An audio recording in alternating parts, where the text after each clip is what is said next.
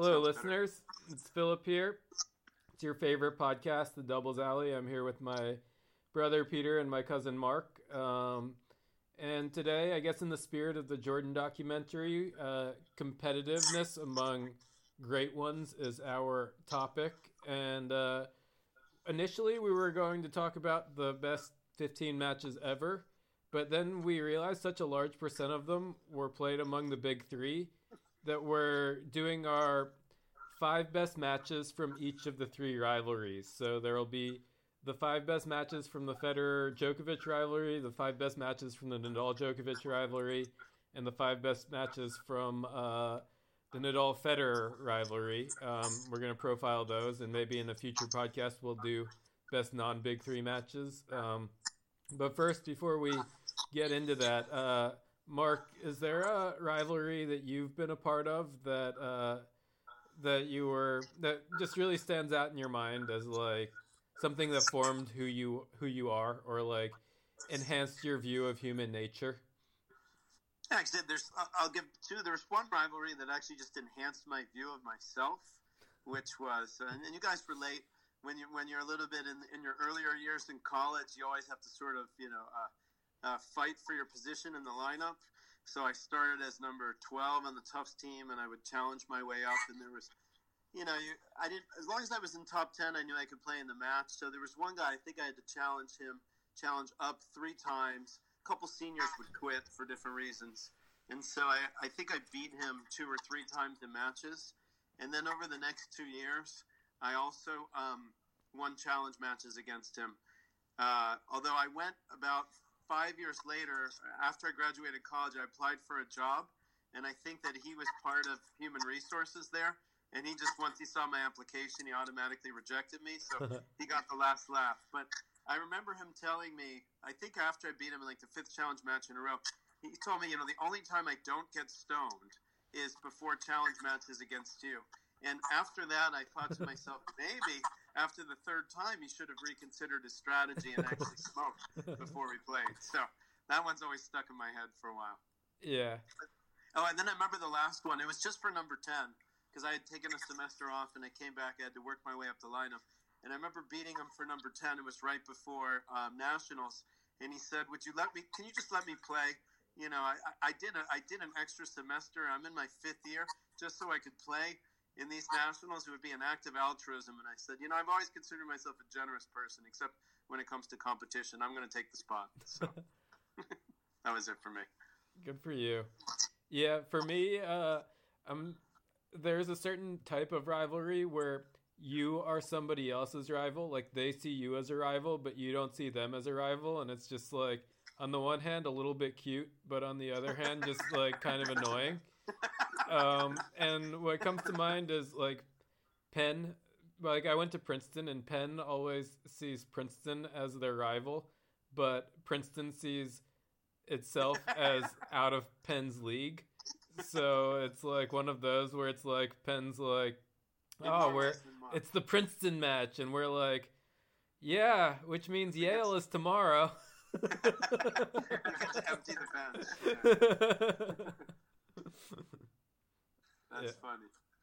But just just to follow that up though, just just you know because you only have street cred if you won every match you played against Penn. So did you at least take care of business in your glorified warm up for the O match the next day? Yeah, we'll say yes.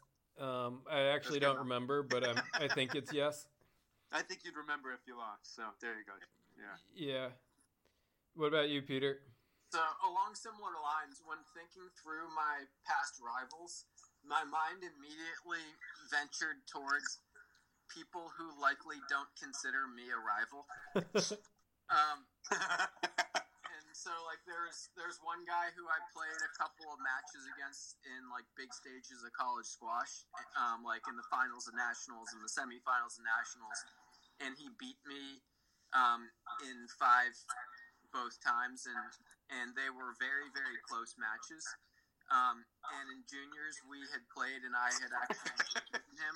Um, and it was like back and forth. But he has the dramatically more successful body of work than I do.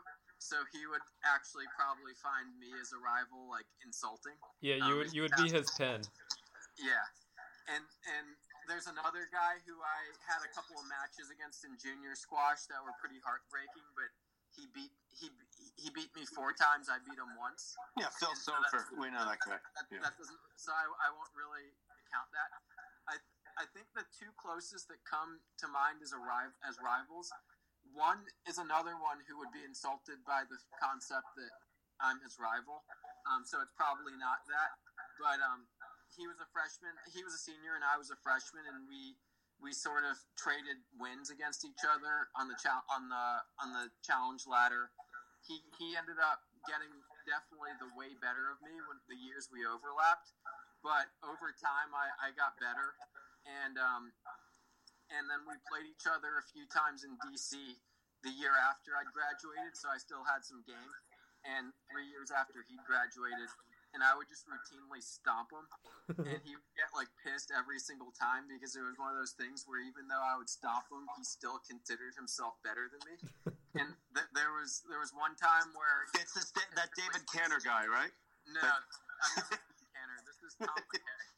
Um, and there was one time where I beat him, and I was like, Tom, I should be beating you. Like, I graduated last year. You graduated three years ago. Um, and like, I still have some of my game. And he took like, he took like, it seemed like he was just like, he he just hated that explanation. And, and, and uh, but I, I don't think he considers me a rival just because he um I don't know he's like six five was cool big guy on campus kind of guy. And and like it's just he, he does not consider me a rival in in in many in in pretty much anything. Um but I think my actual rival might have been um this guy on the Princeton team who uh, it was the year it was the one year both either of us was it was unclear whether we would make the starting lineup. And so we played basically three different challenge matches that ended up be, being wars. And i was able to like be the number nine on our team which is the final starter that year. But the year after that he was better than me. And so we sort of had a back and forth Yeah, I think a common. Th- yeah, I think it's very rare to have like an equal rivalry, and I think you sort of have to be at the top of the fe- of the craft or the field for it to be like a clear rivalry. Because usually one guy is better than the other. If if like you always sort of associate with the guy who's beating you by just a little bit, rather than the guy who you're beating by just a little bit. So- yeah exactly So that's like why uh, why the big threes rivalries are so awesome because they're they are at the top. So uh, yeah, let's get into it. Um, let, let me just let me preface that by saying, do you think any of the rivalry started with the kind of dynamic that you guys have described, where only one of them saw it as a rivalry, and and the other one just sort of saw it as a as a um, hoop that had to be jumped through, but then it morphed into a rivalry um, sooner than expected, or it morphed into a rivalry that that uh, at least the one who was usually on top did not anticipate, or do you think they could have sensed rivalry, or at least the potential to be a rivalry from the start? I think Nadal and Federer was always a rivalry. Um, Djokovic sort of had to like work his way into the mix, but like once he once he got into the mix, once he got into the conversation, um, he was pretty quickly the best of the three. So it was like he was actually never sort of on equal footing as the other two. He was always either worse or better, but like very rarely equal. What I mean? I saw, I saw it when Nadal took out Fed the first time. Nadal, uh, Nadal was 17, a total unknown down here in Miami, and he took Fed out when Fed. I don't even know if you guys know about that match. The year before Yeah. Nadal started to have his rise, and took him out, and he was like, "Holy cow, this guy!" six four six two Yeah, apparently I saw an interview with Federer. Apparently he knew immediately that this guy would be around for a while. Yeah, but Djoko, going back to Djokovic, Nadal had a 17 to 5 edge in their head to head at one point. Wow. And now Djokovic leads 29 to 26. That's crazy. So, do we start with that? Do you do you want to you since you get you you want to start with dessert there, Peter, or what? Yeah, so I guess um, I guess the format of this pod is that uh, each of us is going. So, Mark Philip has Nadal versus Federer. Mark has Federer versus Djokovic, and I have Djokovic versus Nadal. Um, and we're gonna go through the top five matches of these rivalries. Um, and I guess I can start with the first of Nadal versus Djokovic, or the the, the fifth of Nadal versus. Djokovic. The first of the 50 I, I think number five. Um, this was not a Grand Slam match, and so this is so that's part of why it's docked. And this was not a best of five match, so that's why it's docked. But there was a there was a Madrid semifinal. I think it was in 2008. It was 2009. 2009 where Nadal beat Djokovic 9 11 9 in the in the third set tiebreak and uh, that was back when um, Nadal really had was the fastest person on tour and um, it was more of a it, it was more of what it was more of like a um, the kind of battle you see in like junior tournaments where both players are really fast but you look back and the shots were a lot looser than than what you typically expect of the of the top dogs. And so I guess what's in in looking back, what's remarkable is just how fast those guys were, um, and also how far they've come. But just the level of competitiveness in that match was pretty special. Yeah, uh, yeah. If you look at the YouTube video, uh, just like you can feel the intensity, like their their level is different, their games are different, but the intensity is like almost higher than it is now because they were still like becoming like now they're all they're all time greats no matter what. Whereas then like Djokovic was trying to break through, you know, and Nadal was trying to like maintain his like supremacy. Um, and I think it sort of mattered more at that point, even though it still matters. But like one one thing about that match is like it was still when Nadal had the mental edge. So it was actually Djokovic who had match point six five in the third set, and Nadal uh like just was like a mental fortress and like just refused to lose. Like had some amazing retrievals down like championship like down match point. So it was sort of a blast from the past. Yeah. Yeah. That was a I good sense, match. I sense that I sense that at least one of us, if not two of us, are already turned on just by that description alone. yeah. Mark, Mark, do you have a uh, Federer joke? What's what's your number five for Federer? Uh, Djokovic? Oh, we're gonna we're gonna do it like that. Sure. I, I, I like the way I like where you're going with this. Okay. So my, my number five, um, you know, in, in a way, it's almost not fair to to two of the rivalry just to narrow down to five matches. Uh, and I'm sure that you guys, um, I'm assuming that all of your matches are finals or semifinals. So mine actually have three finals and two semis, but my number five is a uh, is a final match 2014 Wimbledon, which was the beginning of their Wimbledon finals rivalry for Fed and Djokovic. That that went to Joker in four sets, but it was a uh, it was a really hard fought match. I feel like I thought uh, it was a five setter. I thought it was six four. was that like a five set? yeah, yeah. Federer was like Did- was it five? I thought the next year was the five setter, and that was the four setter. yeah. Whichever one was the four setter, they played two years in a row, and, that, and I may have gotten gotten the two confused. I thought the 2014 was a four setter, and 2015 was a five setter. Uh, I'll look it up right now. It- Um, 2014 Wimbledon was yeah was the five setter. 2015 was the four setter. Okay, so sorry, we'll, we'll just change the year. The 2015 four setter. Um, he could have easily gone five uh, for Djokovic to take him in Wimbledon two years in a row. Even though Fed was not necessarily at his peak, he was sort of a little bit on the decline. But Joker, um, you know, was pretty should have been pretty heartbroken after that French Open final, losing to Wawrinka. The fact that he sort of got his head together and got his game together to be able to beat Fed you know, with a crowd even probably more against Djokovic than at any time before. I don't think he was getting the sympathy cheer. So that, that that's what I have for number. I think one thing I recall from that period is that Federer just looked decrepit. Like we thought it would be like the last of Roger, and like what's uh sort of it sort of like highlights how his like late career renaissance was just like outrageous. Like we thought he was like at the end of the rope in 2000 um 2015 and five years later we're st- he's still like one of the top top guys in the one of the only three guys we talk about when we talk about who might win a Grand Slam. So Phil, that was the last year also that Fed did play the French. I think he made the quarters or at least the round of sixteen. No, he played the French the... last year. Remember, he had that semifinal. No, I'm sorry, the last year before last year. I mean, yeah, yeah. that was when he took his break of three or four years. Do you think that part of why Fed was looking decrepit was that he really was physically deteriorating a little bit, that he had overplayed, sort of trying to keep up the ranking, and so the knee injury that he had the next year was a blessing in disguise? Yeah, so his like he he was dealing with back issues throughout basically from like age 30 to like 34 basically um, and you kind of see it in his play. Like he just sprayed a lot of forehands, and his level like dropped quite a bit.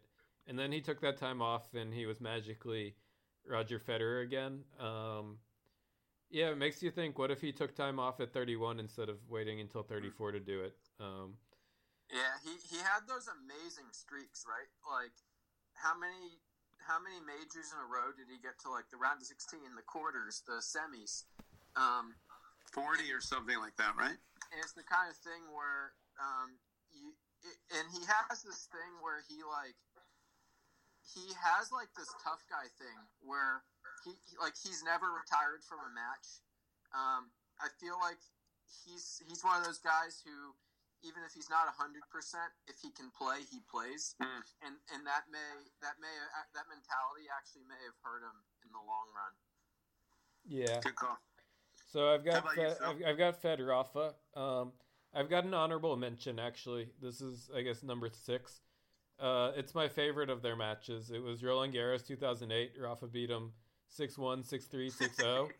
and Federer cried. Uh, like Rafa apologized uh, for beating him so badly in the uh, the like trophy ceremony. Um, that was pretty great. Um, but I guess in terms of did, real did you matches, like it because it, it gave you enough time to enjoy the rest of the day, like the fact that it was over by ten thirty, you could have breakfast. yeah, yeah.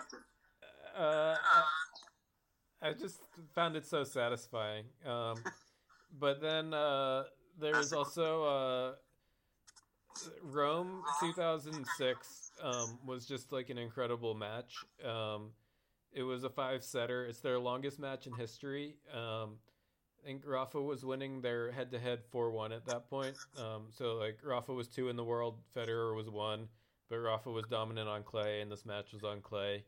Um, Federer, so Rafa double faulted in the fifth set, serving at uh, 5 6 uh, to give Federer two match points.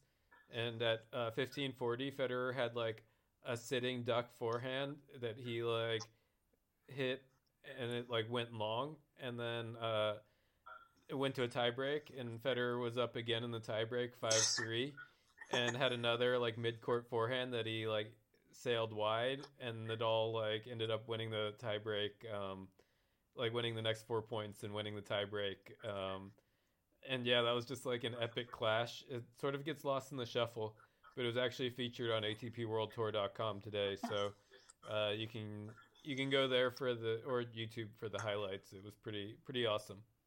Would you just have people watch the fifth set? Would you have people watch the, just the last three games? What what would you do tell them to watch? Yeah, I mean, uh, it depends on how much time you have. You know, like uh, uh, that was a really long match, uh, but I mean, what I usually do is I watch like the yeah the first. Uh, I'll watch like the beginning when players are fresh, just to like get a sense for these guys' levels, and then the end just to like, I'll like, I'll like, I'll put, I'll like, just fast forward it to the to the intense moments and see just like exactly what happened. Makes sense. So, Peter, what's your number four? So the next the next four I've structured around the majors, um, and the fourth major um, is the U.S. Open. Um, two honorable mentions before going into the best U.S. Open clash of theirs. One is actually the U.S. Open lead up. Um, in 2013, they had a, a seven they had a third set tiebreak victory for Nadal at Montreal that sort of gave Nadal the confidence in the peak of Djokovic's prime to beat him at at uh, the U.S. Open in 2013. Um, that might actually be Nadal's most impressive major and most impressive feat that he was able to beat a prime Djokovic at a hard court major final. But I think that um, the fourth best match they've ever played, and this may just be a pet, uh, this may just be my favorite, is um, it was the 20, 2011 Wimble, uh, U.S. Open final. I remember it was the first year I, after I graduated college and had a real job and I ducked out of work early that day just to just to watch the match because I knew that that match would have much more of an effect on my happiness in the next in the next three to four months than anything that happened at work. Um, and uh, Djokovic was just on fire. He he was so good. Um, he Nadal was playing his best and really couldn't penetrate Djokovic, and it was it was two love, and I think it was five three. Djokovic's lead in the third set, and then somehow Nadal just like willed his way to like up his level to an unsustainable, um, unsustainable uh, level in order to win the win the third set in the tiebreak that he never should have won, and then um, then he was just totally out of gas in the fourth set and lost at 6 1. But that one stands out to me for just because A, it had Djokovic's dominance at his like top level when he was young enough to have his full athleticism and mature enough to have just his his incredible um, his incredible just consistency and, and mental fortitude. And it also has Nadal just um, sort of uh, leveling up in almost an out of body way in order to um, just because his fighting spirit was so strong. Yeah, I I marked actually the U.S. Open Finals series just because like I think all three of their matches were awesome, but none of them went five. Like the one in 2010 that Nadal won, the one in 2011 Djokovic won, the one in 2013 that um, Nadal won. They were all just incredible matches, um, but one guy had the edge in each of those clashes. Like one guy was like slightly high, had like a slightly higher level in each of those clashes. I'd actually, I'd actually uh, say, I'd actually counter that um, in 2013, the worst guy won. Um, I think Djokovic was actually better that year, but Nadal had some sort of sort of flow going, hmm. um, where he he he um he won matches. He he won he he won Montreal and the U.S. Open as matches he he probably shouldn't have won. Um, but I guess I just thought that the that the that the um, signatures and the merits and the and the trademarks of both players were at their most pronounced in 2011. Yeah. Mark, what about uh? So we're back to Fed Novak. What do you have for number four? Well, yeah, he just said uh, number four. So my number four, he just segued into it actually for me. Um, the one blip that Djokovic had in 2011, I think he had like a 37 match winning streak, give or take five matches going into the French Open. He had won Australia. He had won almost everything on clay and then Ariad won everything on clay, and then Fed. You know, I think there was there was quite a bit of um, I don't know if animosity is too strong a word, but Fed. I don't know if Fed fully respected Novak yet. You know, Novak had only won two Grand Slams, so then Fed beat him in the 2011 French Open. Uh, French Open semifinal and stopped his winning streak. And I think it was mainly because I, I well, mainly because a lot of reasons, but I heard through the grapevine that Fred was telling, you know, most of the people in his inner circle that I am just not going to allow this guy to win the Grand Slam. He took it upon himself. I mean, uh, to to make sure that he was knocked out before the final. So I don't know if you remember that match. It's amazing how like Federer's like competitiveness n- never leaks. Like you sort of hear about like Nadal saying things under his breath about Novak, and Novak saying things under his breath about Rafa. But it's yeah, it's rare you hear a story yeah. of like Federer like being like, "Yeah, I don't want that guy to beat me." Yeah, or he's not want to win the Grand Slam. yeah, the fact that he would have like so much momentum going into the finals against Rafa. I mean, not to say that Novak would have won the final, but but Fed, you know, did, left that out of the out of the discussion. Did him So, the favor. Yeah, Rafa Yeah. would have much rather played Federer than Novak. And Rafa, uh, Federer And I think it was a good. I, I think the final did go four, if I'm not mistaken. I think Fed played him tough, not tough enough to win, but tough enough to at least make an interesting match. So I would say that. I think Fed would probably point to that and say that was at least one of his four or five, you know, most proud moments on clay. Yeah, um, I think good one. Federer's most proud moment on hard court might have been my number three for the Rafa Fed rival, my number four for the rival Rafa Fed rivalry, which is the Aussie Open uh, in 2017, where Old Man Roger, seated I think number 17 in the draw, um, comes back to win it. No, just just arrives after a nine month layoff and wins the tournament. Um, Nadal was uh, his big rival, and Nadal was up a break in the fifth set, um, and Federer just right raises his game and yeah, and wins the tournament, beating his greatest rival, uh, making it so that I think I think that was his uh, 18th Grand Slam. Just I think it was 17, uh, 17 and then he got two two more Wimbies. No, no, no, no, no. he got he got Right, that right, right. Aussie and then a That Wimby and then another Aussie. Another Aussie. Yeah, You're right, the one right. against Cilic. So yeah, that was his 18th Grand Slam. Imagine if that match had uh, turned out the other way.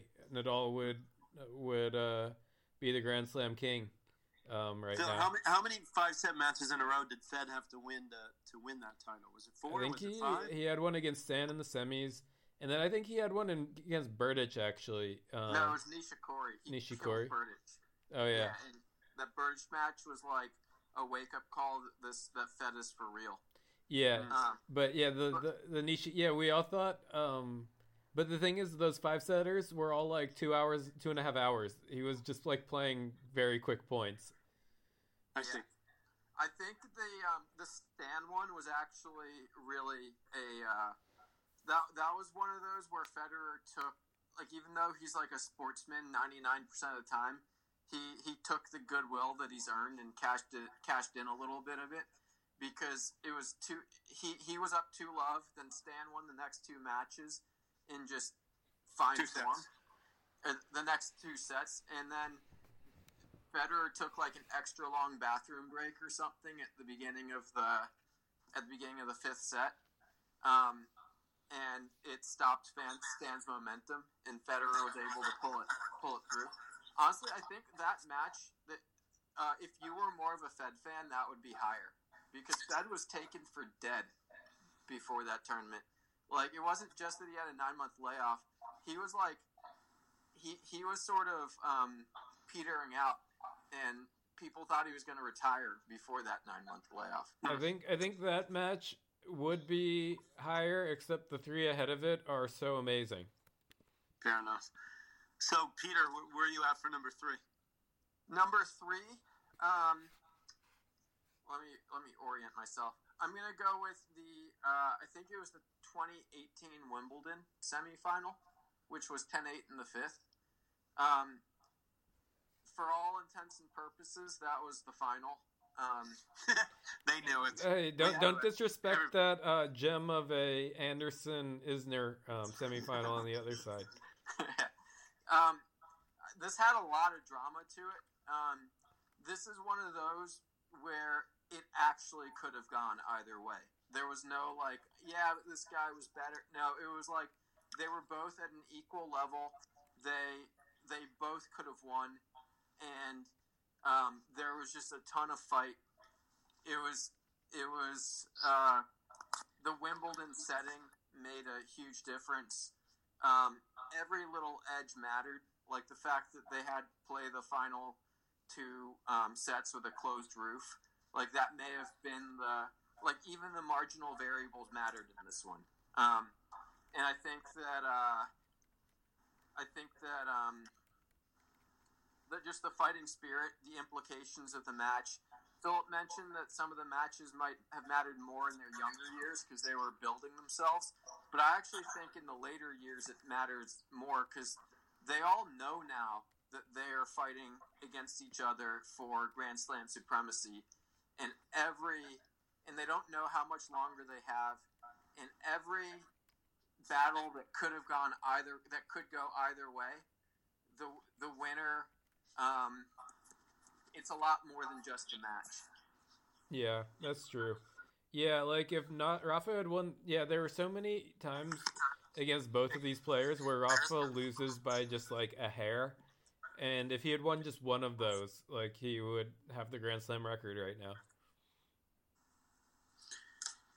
Heartless. There's just there's so many what ifs. I mean, a couple things, couple sort of recurring themes I see. Fed does not play particularly well when he's up two match points, and then in a final. And Rafa doesn't play particularly well when he's up in the fifth set at the Australian Open. Other than that, you know. Yeah.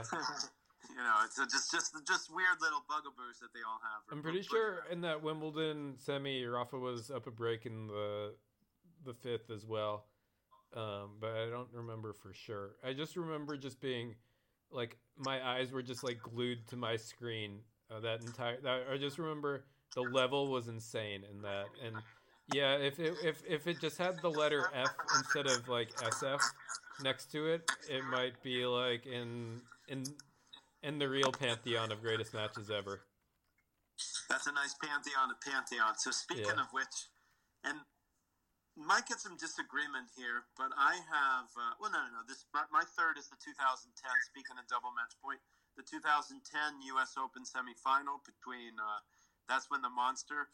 Even though Novak did not win the U.S. Open that year, that was sort of the beginning of the monster. Uh, yes. I think he hit a swing swinging forehand to save the first match point, and then another another big shot when Novak took Fed came back um, down five three double match point and came back and won seven five in the fifth, mainly because Roddick and others, you know, um, we're really getting on Novak's case for uh, what's what's the term I'm looking for when somebody fakes a sickness playing what malingering or a little bit not playing hooky, but I think it's being a bit of a malingerer.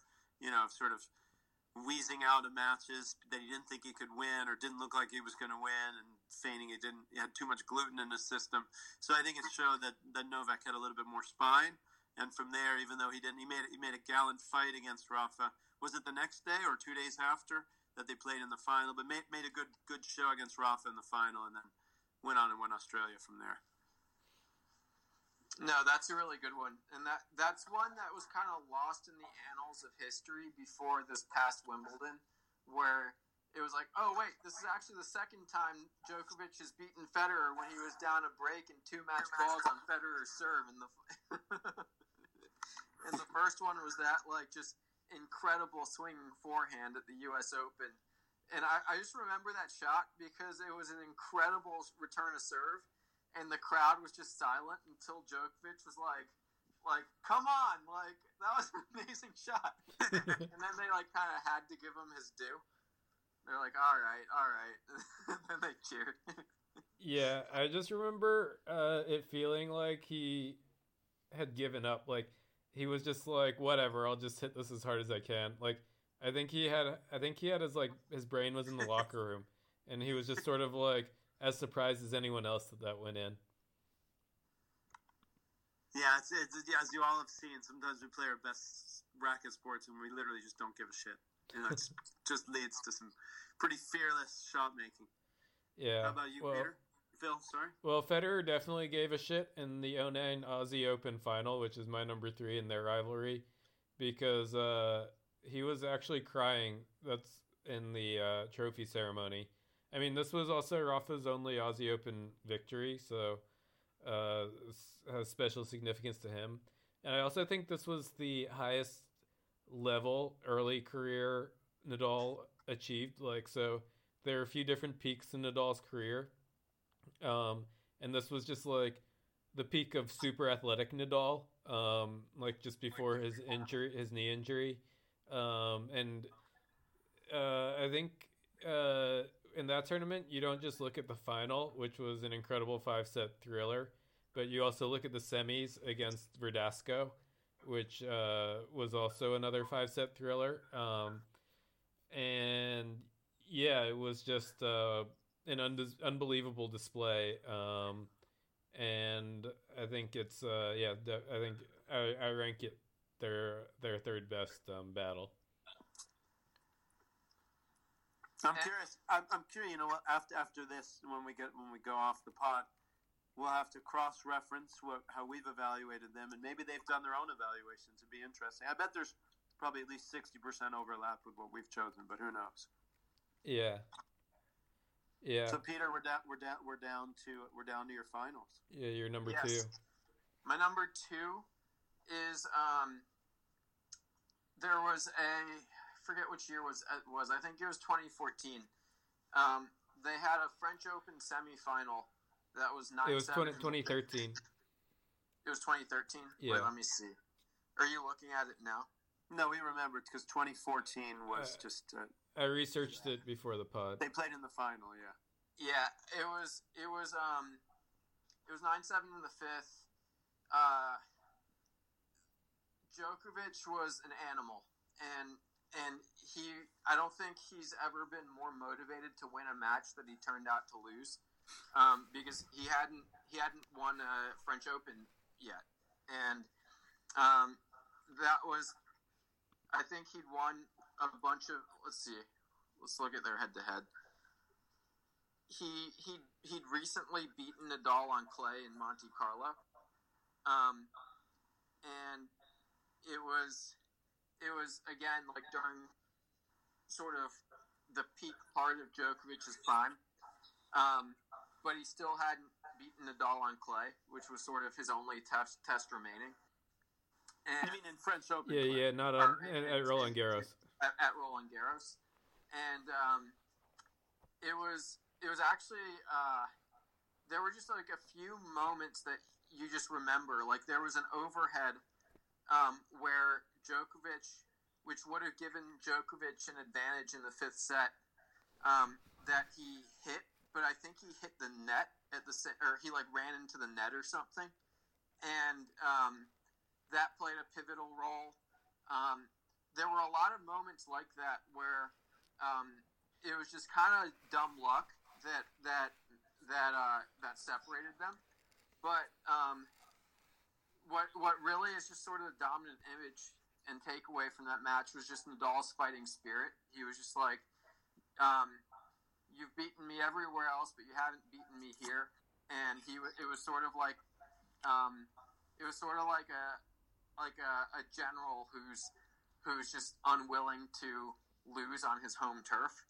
Um, and what was actually kind of it, what, what I think leapt this to number two instead of like lower down on the list was Nadal's reaction after the match. It was it was as if he was actually surprised he won.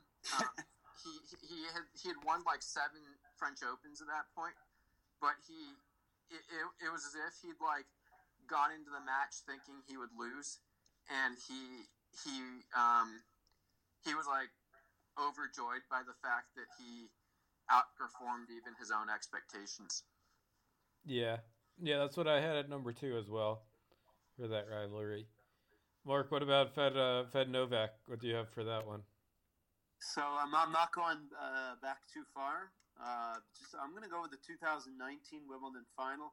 Of course, people could try pundits, people with, who think they have more scholarship than we have, and in fact have less, might say it was the best. But I really think the only thing that would qualify it as the best would be the fifth set.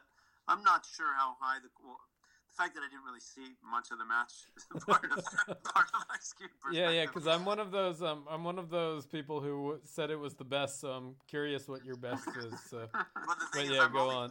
I'm only basing it. My entire perspective of the match was based on a, a tennis scholars WhatsApp chat that I'm part of.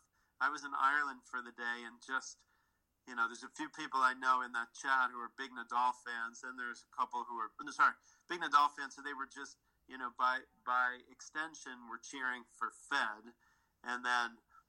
Um, there were a couple Djokovic fans. I sort of got caught in the middle. I didn't really know who to cheer for because I'm a Djokovic fan who has huge respect for Fed as as we all do.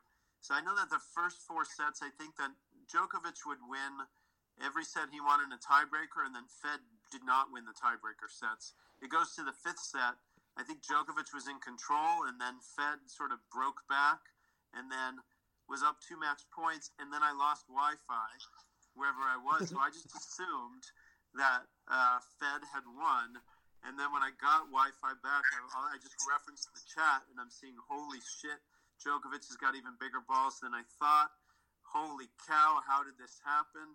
Just a bunch of, and I was just trying to read between the lines, and I messaged you guys, no, no, no, Djokovic, and then somehow we're able to make it to a to a little um, pub and see the tiebreaker. So I guess because it was the new format at Wimbledon, the fifth set in and of itself maybe makes it the best match. But I just didn't. I from what I could gather through the through the tea leaves, from first set to fifth set, it wasn't the best match they've ever played, but certainly the fifth set was the best set.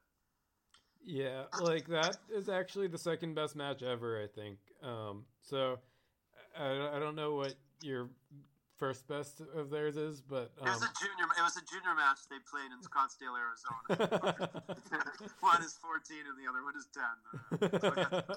wow, deep cut. So, yeah, that, so, so, yeah. so um, Mark, I actually do see some of your points because um, it was clear that entire match that Djokovic was off. It wasn't his A plus game, but I do think that um, that may be the the most defining match of Novak's career because um, he was a mental giant in every single moment that really mattered. And like he he lost the sets he lost easily, but he won all his sets in tie breaks. And he yeah. he even battled back down two match balls on Federer's serve when he really, really, really needed it. True, and, true, true. And it's it's just this guy. He's his um the way he's able to will himself to victories in the tightest of matches against the best competition is just unreal. Um, and and he does it time after time after time, and he's in all these matches that people like outside observers, sort of statisticians or or um, or sort of people who who um, a, a lot of like tennis scholars out there would say could go either way but he wins like 95% of those matches that could go either way. And and uh, like this match is just it shows that even when he's not on his A game, he still has that sort of something special um, that enables him to power through with the force of will. Yeah, yeah Fe- Fe- Federer was Federer was the better player. Like Federer, like if if like fate, like if if tennis were like meritocratic, like one hundred percent, like if the best player were to win like every time, Federer would have won that match in three sets. Like he was just like definitely the better player. But then after the first three sets, it turned out that Novak was up two sets to one, and then it was just like anybody's match, even though Federer was playing better. So I'm gonna I'm gonna just have to um, cut do a quick chat and cut here because I have to teach an AP macro class online, which is really fun. So I'll just call my top two tied for first then. The only reason why I, I slightly um, scaled that one down was because I hadn't seen the match, so it was all based on hearsay. But uh, my number one was the 2014 Wimbledon final, mainly because that's I've seen it every time I fly overseas. I keep watching that match over and over and over again, and because the grass, just the quality, and because I was getting a dog's eye view of the match, it just seemed like it was really high quality tennis. I know that Joker had been a little bit flat in the French Open final against Rafa, even though maybe he knew he wasn't going to win anyway. But uh, I think Joker got, got his sort of mind turned around. He, I know he didn't have the best U.S. Open after that, but I, it feels like, oh, I think the Fed came back from down 4 2 in the fourth. So Joker was up 2 1 and up either 4 2. Yeah, he was up 4 2 in the in the fourth Joker to close out the match and, match, and Fed came back and won. So I'm going to sign off from there, and I apologize to all of our fans who were, you know, so pumped to have me um, give each match a little more exposition. But uh, all right, uh, that's it for me, guys, and, and I look forward to hearing anyway to, to you guys. Uh, can, can I get a sneak preview at least? And I, I don't want to hear the, the explanation, but what's what's your sneak preview for your number ones? Um, well, I think we know the Fed Nadal number one, and I think you know the uh, Rafa Novak number one. Um, my number two for Fed Nadal is Wimbledon 07, though. Um, when Nadal uh, was actually the better player, he had lost in the 06 final, and uh, was like uh, I don't know, he was outplaying Federer, but then ended up losing in five, and he was really sad after the match because he he he never saw himself as a grass court player. Um, and he wasn't sure if he was ever going to get back in this position to win Wimbledon again. Um, and yeah, actually, um, it's hard to talk about 07 without also talking about 08, which is my number one match for that rivalry. Um, 08, I think like in terms of who deserved to win, it the years actually like flipped. Uh, I think Nadal deserved to win in 07. He was like the better player, but Federer ended up winning um, somehow. And then it was the opposite in 08 where um, where Federer I thought was actually the better player if you just look at the points and just like overall level, but Nadal just like came out with the trophy. Yeah, I think the highest level reached in that 08 final was Federer in the third and fourth sets when he was forging back. Yeah. And just just the drama of that match and how like rain delays interrupted it and how it really consumed an entire day and how the finale occurred right at dusk when Nadal could just look like incredible going up into the stands and and like and uh like yeah it, i think it's the aesthetic like element the, yeah the aesthetic element like actually like elevates that match to like sort of the mythology it's reached. Yeah but i do remember the 07 match very similarly to you. Um and i was just thinking i i think that um yeah i thought nadal was the better player during that match and i think nadal did too and he was wondering if he'd ever get a shot like that again and um, as luck would have have it for him, um, he was able to inch it out in 08, um, even though he was probably not the better player in that match. Yeah. Yeah, so I guess we're down to you at number one for Nadal or Rafa, or for Nadal Novak. Yeah, so uh, no surprises here. It lasted five hours, 53 minutes. It was the 2012 Australian Open fi- uh, final. I personally believe that it's the best match ever played. Um, There's a difference between like greatest match ever played and highest level match ever played. And I, I would say it's, it's the, highest, highest level, match, match ever played. played. Yeah. And, and, I think it's I think it's probably the greatest. I think it's for to me it's got both titles. Um, I mean, it was both it was probably the it was it was um, Nadal and Djokovic at the peak of both of their powers. Um, they both still had their like like ninety eight percent of their athleticism from their younger years. Djokovic probably had hundred, um, and they both had just the mental fortitude. Um, that was right in sort of the turning point years of their rivalry so it wasn't as clear who had the mental edge over who. Um, Djokovic had just had a dominant 2011, and so it was sort of Nadal, um, Nadal's turn to like. He, I feel like in recent years Nadal has dreaded playing Djokovic, but it was that was back when Nadal actually looked forward to the challenge still, um, just to see how he could do. Um, and I mean, it had everything. It was it, just the rallies, like the consistency of incredible rallies is unparalleled. The extent to which they were painting lines, the speed and the of the speed and the um, pace and the reactions with which they were covering the court and and uh, hitting unbelievable shots, and then um, part of the theater at the end where there was this uh, the sponsor who was giving like way too long a, a speech um, before the trophy ceremony, and they both couldn't stand up anymore and had to, and the ball boys were, were had to fetch chairs so that they could sit down.